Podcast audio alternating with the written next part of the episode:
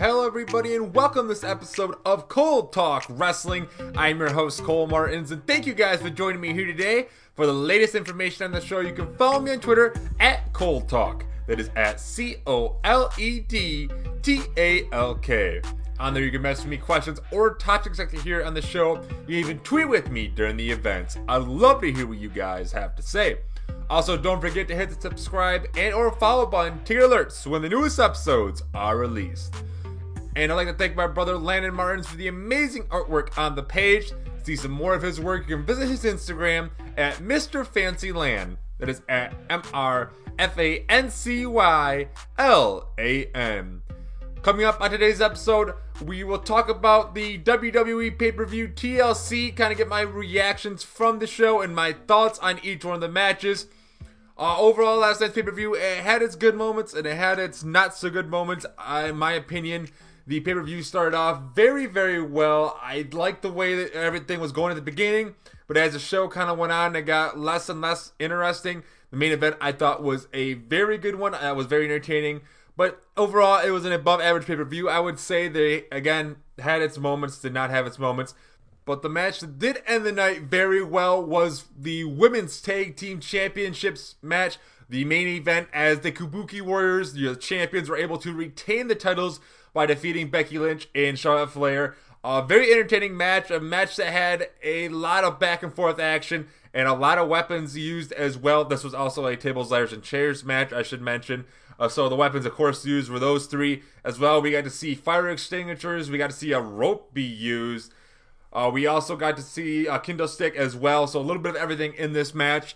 Like I mentioned before, a great back-and-forth match. Pretty much started off with Flair and Lynch taking control of this one, having a pretty good, working good as a team. That's another thing as well. They did this throughout the whole match. They did not argue at all. They both had their eyes set on Kabuki Warriors and pretty much taking them out for everything that's happened through the past couple weeks against these two women. Then the things that get changed around is Kairi Sane and Asuka were able to use chairs to their advantage and dropkicking one into Charlotte's face, which was very interesting. That gave them control a little bit. Then they tried to attempt to climb the ladder. Then all of a sudden Lynch and Charlotte would take control again, which then allow Sane to throw a little bit of hissy fit and try to throw chairs, which was kind of the funny moment of the match, because while Sane was trying to throw chairs in the ring, she couldn't actually get him in the ring. Even one chair bounced off and hit her in the face, which was pretty entertaining. And then she ended up falling off the top of one of the tables at one point as well. But overall, again, this match kept on getting better and better as it went on. It was very hard-hitting throughout. A little bit later on, we got to see Becky Lynch get tied up to the ladder as Asuka used the rope, which then had Charlotte Flair taking on a 2-on-1 at this point. She would finally get control as she got a kendo stick and started hitting Asuka with it, insane as they were trying to climb the ladder. Finally, she would untie Becky Lynch, which would later on she would be hitting a senton on Asuka, putting her through a table. Flair then also used her power to powerbomb Kairi Sane through a table at the ringside.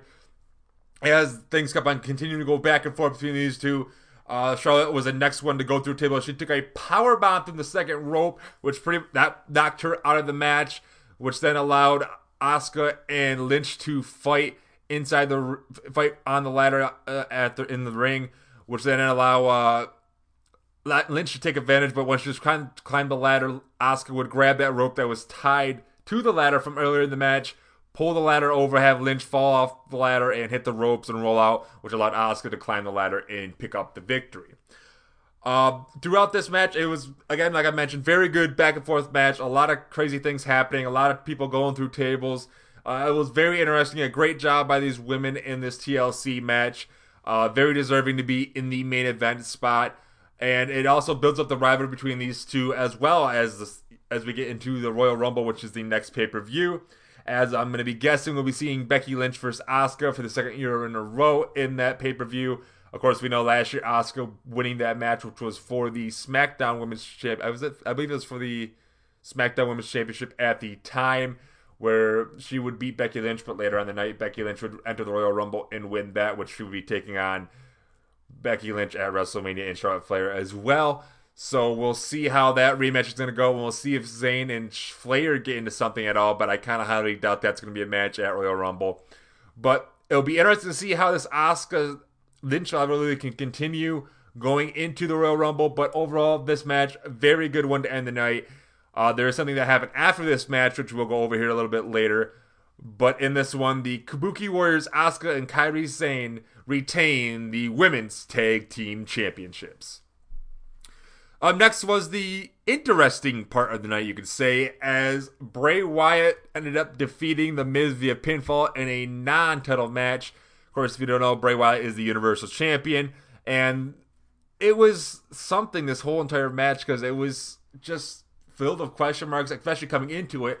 We knew it was just the regular Firefly Funhouse Bray Wyatt that was facing this match. So the question was, is he going to be like The Fiend? Was he going to be invincible like him? Is he going to act like him? What is he going to be like in the ring?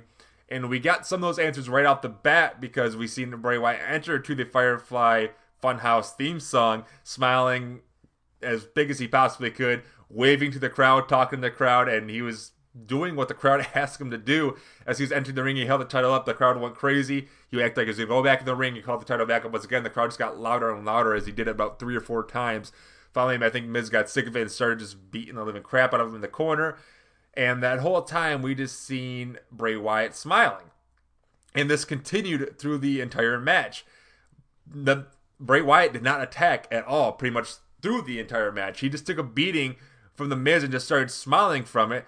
And the one part that was interesting out of it all was when the Miz put him in a submission hold, bending his arm back, and Bray was asking him to do it. Just do it. And finally he did, and it looked like he may have dislocated Bray Wyatt's arm. That's why we seen Bray Wyatt going outside laughing and then slamming his shoulder against the barricade, looking like he was trying to fix his shoulder. Finally, we had a little bit more going on outside the ring, and finally we seen Bray Wyatt snap. And we've seen the dark side of Bray Wyatt as he hit his sister Abigail off the barricade and then went into the ring. Then we seen The Miz go back in, and then we'd see Bray Wyatt hit a sister Abigail once again and pick up the victory in the match. Now, the interesting part happened after the match, which was when The Fiend appeared on the Titantron as he was just looking at Bray Wyatt. They just looked at each other for about 15 seconds. Finally, I was like, okay, all right, fine, I'll do it. So he went out of the ring and pulled that giant mallet that we seen, I believe was a couple months ago. And it was looked like he was going to end up hitting The Miz with it. Then finally, a savior came out of nowhere, and it was Daniel Bryan, who showed up with a new haircut and his beard shaved, short hair as well. So back to what he looked like at the beginning of the decade, when he was the old Daniel Bryan, which is what people are calling him right now, as he came in and faced against Bray Wyatt, beat him up throughout the ring, and actually took him out. Then we saw Daniel Bryan pick up that mallet and went to go look like swing at him. The lights would go out, the lights would come back on, and Bray Wyatt was missing. But he got the yes chant from the crowd. Everybody was excited to see Daniel Bryan back, and back to his old look, I guess you could say. And now it'll be exciting to see what this is going to mean for Bray Wyatt and Daniel Bryan here coming up to the Royal Rumble. But the way the match, it was, I didn't know how I felt about it when I first watched it. I kept on looking at it. I'm like, did I like this or did I not like this? It was interesting. It was one of those moments like, yes, it wasn't really a match. It was more of a thing to help build up the storyline. That's all this was for. So I think that's the reason why I would say I liked it. I think it worked out very well. It made it a little bit more interesting with the Bray Wyatt character, especially since we seen both The Fiend and Bray Wyatt at the exact same time on TV, so it makes it look like it's two different people. So that's what I was kind of hoping that what they would do. Don't make these look like the exact same people. Make them look like they're completely different. They aren't the same person, as which what WWE did, and I love that. That was exactly what I was asking for. And then Daniel Bryan making his comeback, bringing back his old look, and looking strong against Bray Wyatt, I think was a key thing. I think that's going to be great, and it'll now be interesting to see how The Miz and Daniel Bryan will be with each other now. Are they going to become friends? That's something we'll have to find out here, probably coming up on SmackDown this Friday. But I like the whole angle how it went. I thought this went very well. Again, this wasn't the focus to this should not have been the match. Yes, the match was just pretty much one-sided until the very end when Bray Wyatt decided to finally click, but if you look at after the match, that was what we needed to see. That was absolutely done perfectly, in my opinion. I thought that worked out very well, and I'm happy with the way WWE did that post-match segment. post-match segment, And I'm pretty excited to see what's going to happen here in the next couple of weeks now, as we'll see what goes on between Daniel Bryan, Bray Wyatt, and see maybe what part The Miz will play in this as well. Up next, we have the SmackDown Tag Team Championships were on the line, and this is what began the night as the New Day defended and retained their championships against the Revival in a ladder match, and this was an absolutely fantastic match. It was a great match to start off the night. The crowd was into it, and they were loving it, as there was the ladders are used early and often in this match, as it started off with Dawson and Wilder of the Revival grabbing a ladder. Kofi Kingston doing what Kofi Kingston usually does in these kind of matches, and did some amazing stuff. And beginning the match, the Revival were trying to use a ladder on Kofi. Kofi would actually jump over top of the ladder and in the ring, go off the ropes and jump over and use the ladder and hit both of the guys, knocking all out, which was a very awesome spot to see. And the crowd went crazy when they seen that, chanting Kofi's name, which was a very popular thing in this match, as I think about 7 or 8 times they had Kofi chants going, which looks good for Kofi because it's building up his momentum once again. It seemed like after he lost that WWE Championship, his momentum was just going to die, but it is starting to build up once again, which who knows could possibly lead to another World Championship match in the future for him. But later on in the match, we kept on going as Big E took some pretty big bumps in this one as well, as he would end up taking a Shatter Machine off the top of the ladder, which took him out of the match for a little bit. And a little bit later on, Big E would get suplexed onto the ladder, actually just pretty much a shoulder hit, which bent the ladder, which then the Rival put him back on. And then we see Wilder jump off the top rope and splash Big E, finally breaking that ladder, which took him out for a little while. And then we went to the end of the match where we seen Kofi Kingston getting hung in the ladder by his legs. We looked like the Rival were going to win the match, but then we had Big E come out of nowhere, grab one of the Rival members, I believe it was Wilder, who he would hit the big ending off the top of the ladder onto the canvas, taking him out, leaving Dawson versus Kofi Kingston. They would fight on the top of the ladder for a little bit until Kofi Kingston grabbed the titles and smashed it against Dawson's head, and actually he ended up falling on top of that broken ladder. And then Kofi was the last man standing, which he would grab the titles and retain the championships.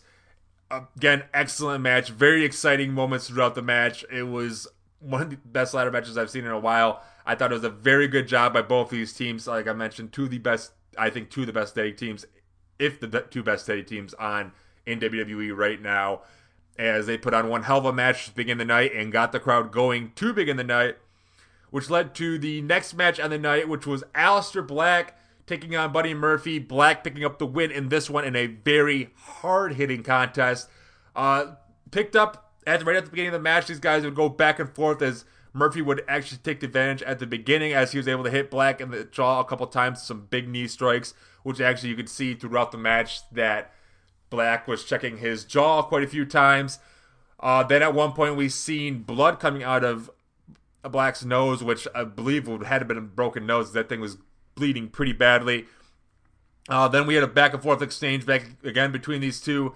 Then Murphy would turn it back around as he trapped Aleister Black's head against the top turnbuckle and left about 4 or 5 super kicks to the head before dropping a power bomb on him and trying to get the win that way, but could not do it. Then these two would go into a little bit of exchange back and forth, which then would lead finally Aleister to hit the Black Mass pretty much out of nowhere to pick up the victory in this match.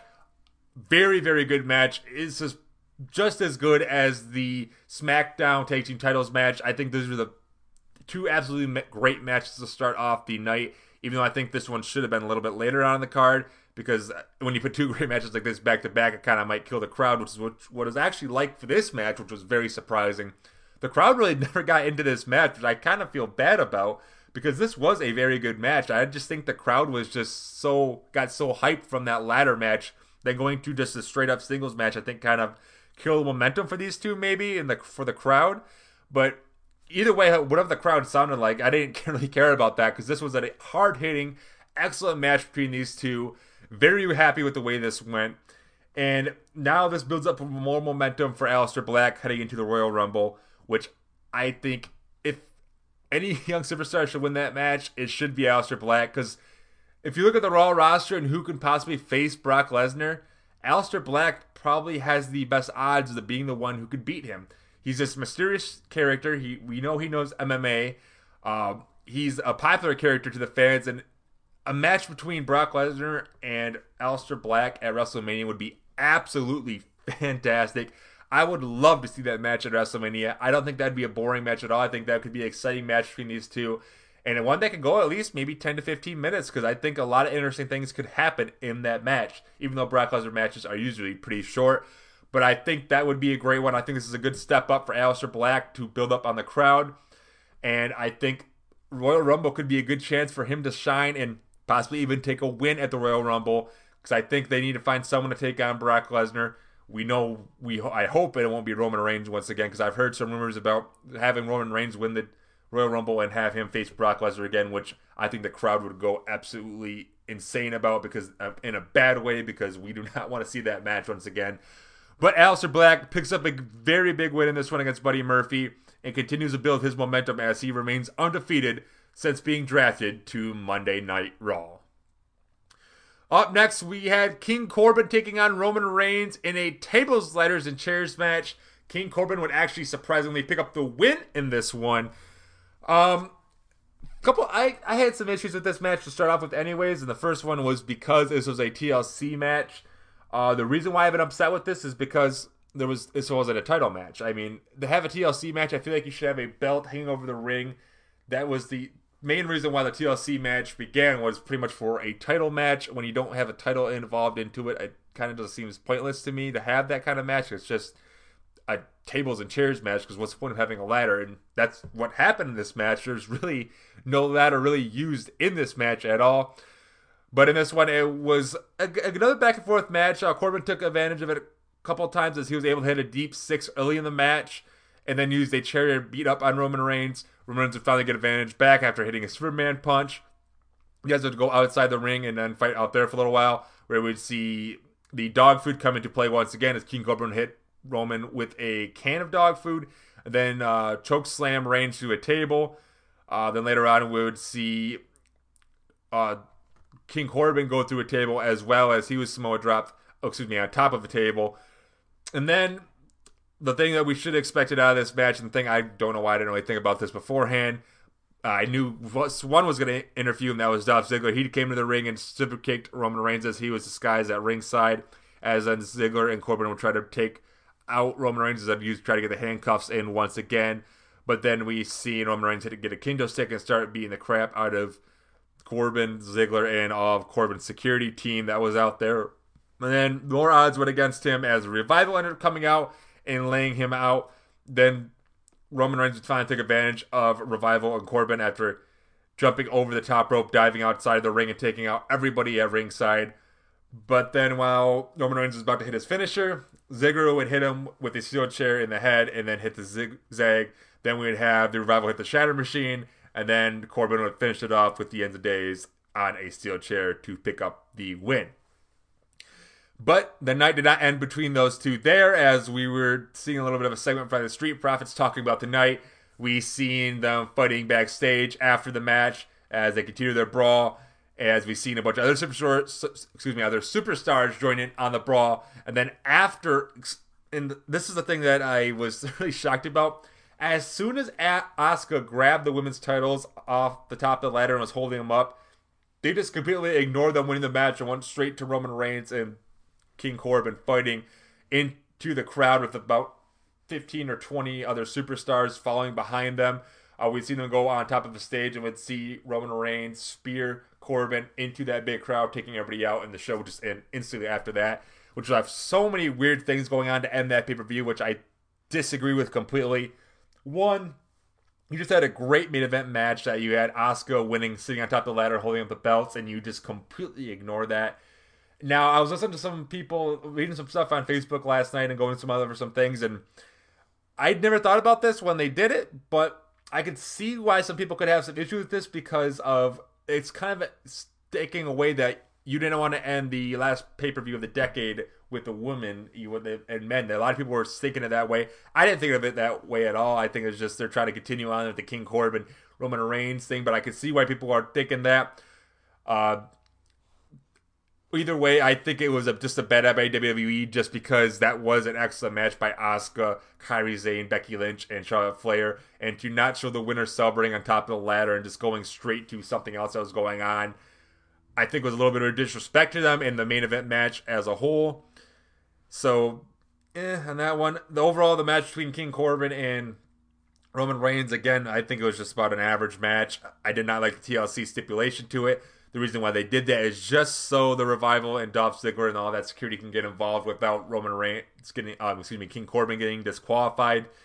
So we know that rivalry is going to continue going on into Royal Rumble. It'll be interesting to see how that's going to play into the Royal Rumble. If they're going to have a match in the Royal Rumble, then we'll see both these guys in the Royal Rumble match. What's going to go on with that? If maybe Roman Reigns will get some people together with him, probably Shorty G and Ali and some other people as well to help him out face these guys once again. But again, we'll have to see what's going on. But wasn't too fond of the whole King Corbin Roman Reigns match and what happened at the end of the show. Speaking of some other rivalries going on in the night, we had Bobby Lashley and Rusev finally going one-on-one in a tables match. Bobby Lashley picked up the win in this one. Again, another match that I had some high hopes on but did not fully deliver. It had its moments, as we'd seen Lana get involved in this match like I was expected a lot, pulling tables out of the ring, distracting Rusev, doing stuff like that. Quite a few times I kind of glimpsed at them going through the table back and forth. Of course, like every other table match that like does that. The key thing that happened in this match pretty much was that Rusev, who looked like he is about to have advantage and be able to pick up the win, we would finally see Lana distract him by jumping on his back and raking his eyes. We would see Bobby Lashley try to spear Rusev through the table, but somehow the table did not break. So we had to pick up Rusev once again and suplex him through the table on the other side of the ring and finally pick up the win that way. So Bobby Lashley picked up the win in this one. Hard-hitting match between these two as well, as they used quite a few weapons. We've seen steel steps be used, as we've seen Rusev pick that up and hit Lashley with it. Rusev walking away from the whole arena, going outside of the side of the stage and grabbing a barricade and ramming it into Bobby Lashley's body. I haven't seen a barricade, like an actual steel barricade, in a while at a WWE event, so that's pretty unique to see that. And then we've seen Lashley grab the kendo stick and start whacking Rusev with that earlier in the match. We even see Rusev begging at Lana and seeing Lana laughing at him at that point when he was getting hit by that kendo stick. Finally, Rusev got angry and got that whole thing fired up until Lana interfered and cost him the match. But in a way, I thought Rusev should have won this match just so we could see this rivalry end. But now that we've seen Bobby Lashley win this, we know it's not over. And I've kind of thought about this before the pay-per-view, and I'm like, well, they're really not going to end this rivalry until we see Bobby Lashley and Lana get married, and they said they're going to do that as soon as the divorce is final. So I'm going to guess probably a week or two before the Royal Rumble, the divorce will be official. We'll see these two get married.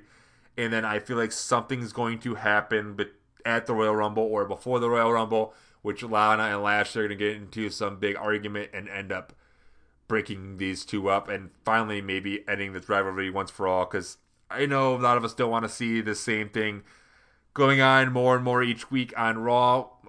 It seems like they kind of got through the whole divorce thing now. We'll see what it leads to now these next couple of weeks and see if they kind of continue with the divorce thing. But we know we'll be seeing this rivalry for at least a little bit longer, and we'll see what happens with it. Up next, we have the Raw Tag Team Championships on the line as the Viking Raiders had an open challenge for anybody in the locker room to come challenge them for the titles. The team that came out was the OC. Now, I was kind of disappointed just because I was hoping for like a surprise entry, like maybe the Usos, because they haven't been on TV in forever. It'd be great to see them back.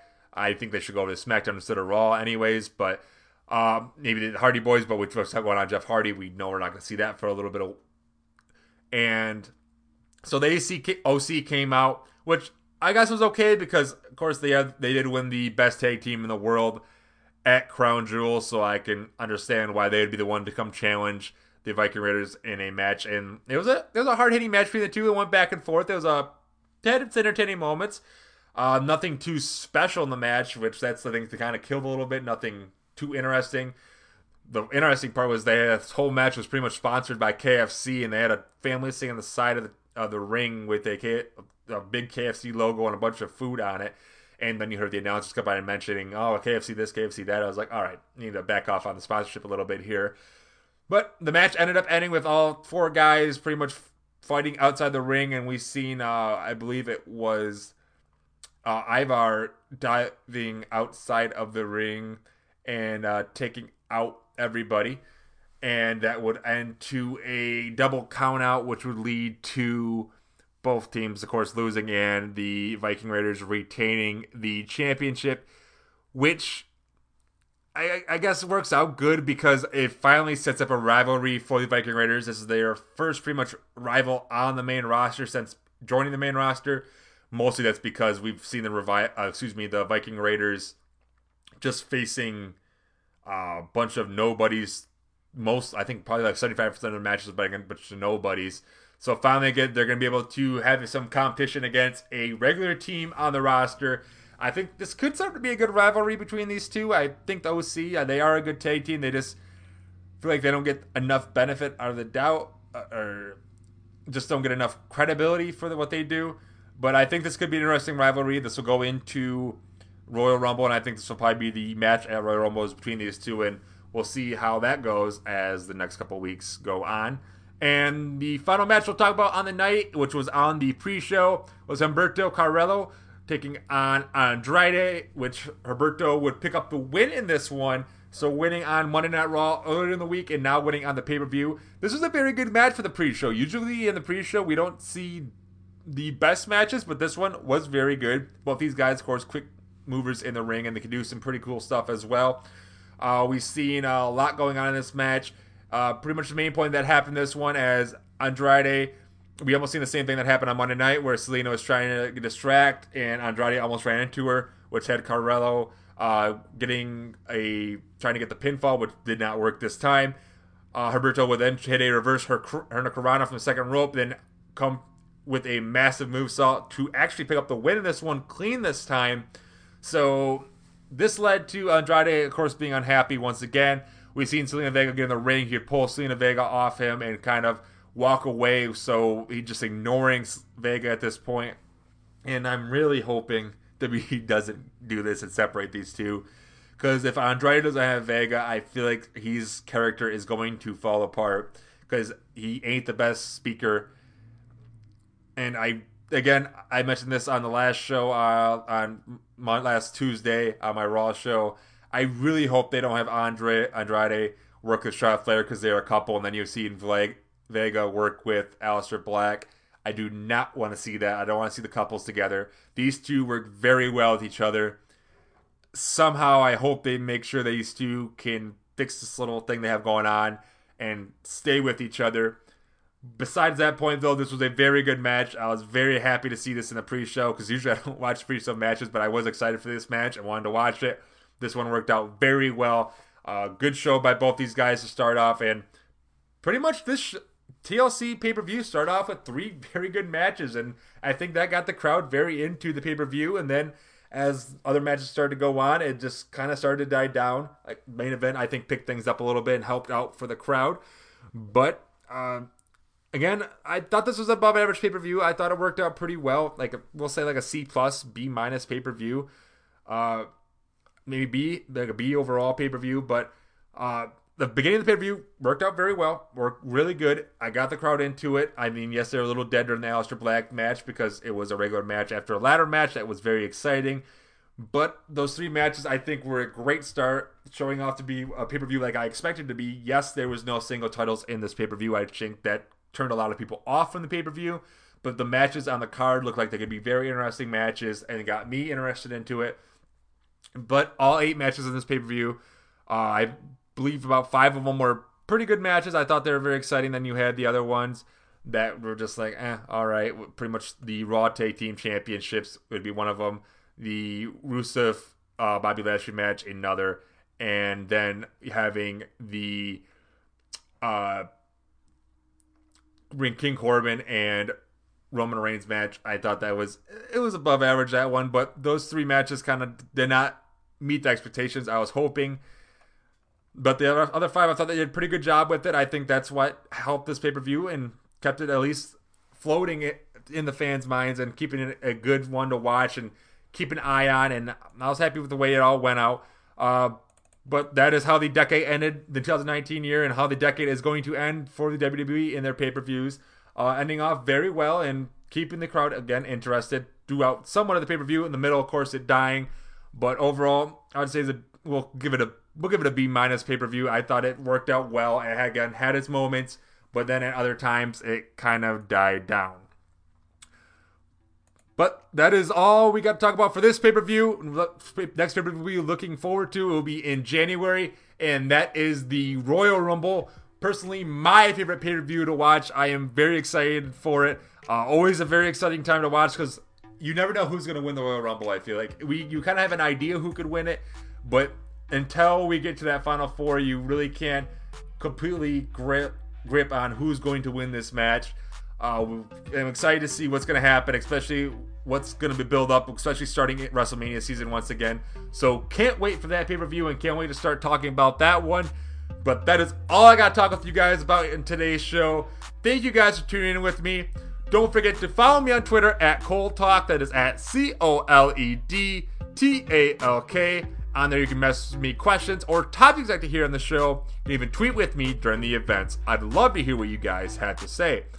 Also a reminder, this was a special episode that I do after pay-per-views on Mondays, but make sure you keep an eye on my Monday Raw review on Tuesdays, my NXT and AEW review on Fridays, and my SmackDown review on Saturdays.